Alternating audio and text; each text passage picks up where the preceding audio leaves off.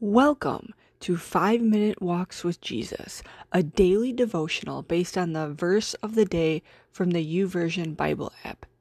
These devotions are my reflections on Scripture through the eyes of a parent, teacher, and wife as I try to navigate the joys and challenges of this life.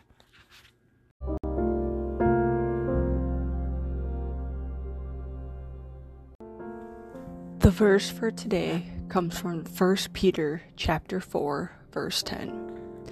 Each of you should use whatever gift you have received to serve others as faithful stewards of God's grace in its various forms. This verse really spoke to me. I have struggled with identity as I transitioned from being a teacher to a stay at home mom. As a teacher, it was easy to see my gifts or to even feel like I had gifts. I had evaluations to tell me what I was good at and positive comments from parents and coworkers that reaffirmed my strengths.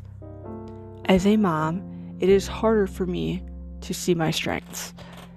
There are no yearly evaluations, and the busyness of life often gets in the way.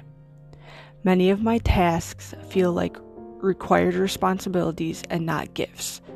When I get frustrated with my kids and annoyed with my husband, it is hard to feel like I have gifts for anything. I yell, the house is a mess, dinner doesn't turn out. Maybe I'm not cut out for this parenting gig. Yes, that is a real thought I have had and said many times over the past six years. This verse is a great reminder to me that we all have gifts and we are all called to use these gifts to honor God. I believe we are called to use our gifts in different ways throughout our life. Many of the same gifts that have helped me in my career are also those that help me as a parent and a wife.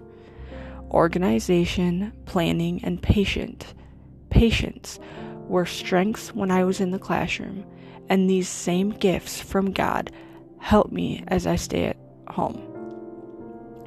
Right now, I am called to use my gifts to lead and direct my children and to serve my household. Some days, this feels like a step backwards compared to having a career. But as I was reminded by a Facebook post, I am replaceable at work, but I am not replaceable at home. I am the only one who has been given the role as mom to my children and wife to my husband. I can look at my role as stay at home mom with the value it deserves or I can look at it with disdain.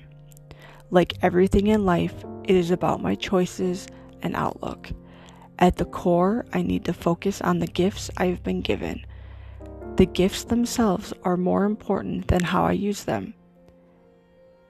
It is not a demotion to use my organization skills at home instead of in the workforce. This is the season of life we are in right now, and I need to focus on using the gifts God has given me to the best of my ability and to his honor. Thank you for joining me on this journey as we work on walking with Jesus every day. God's blessings.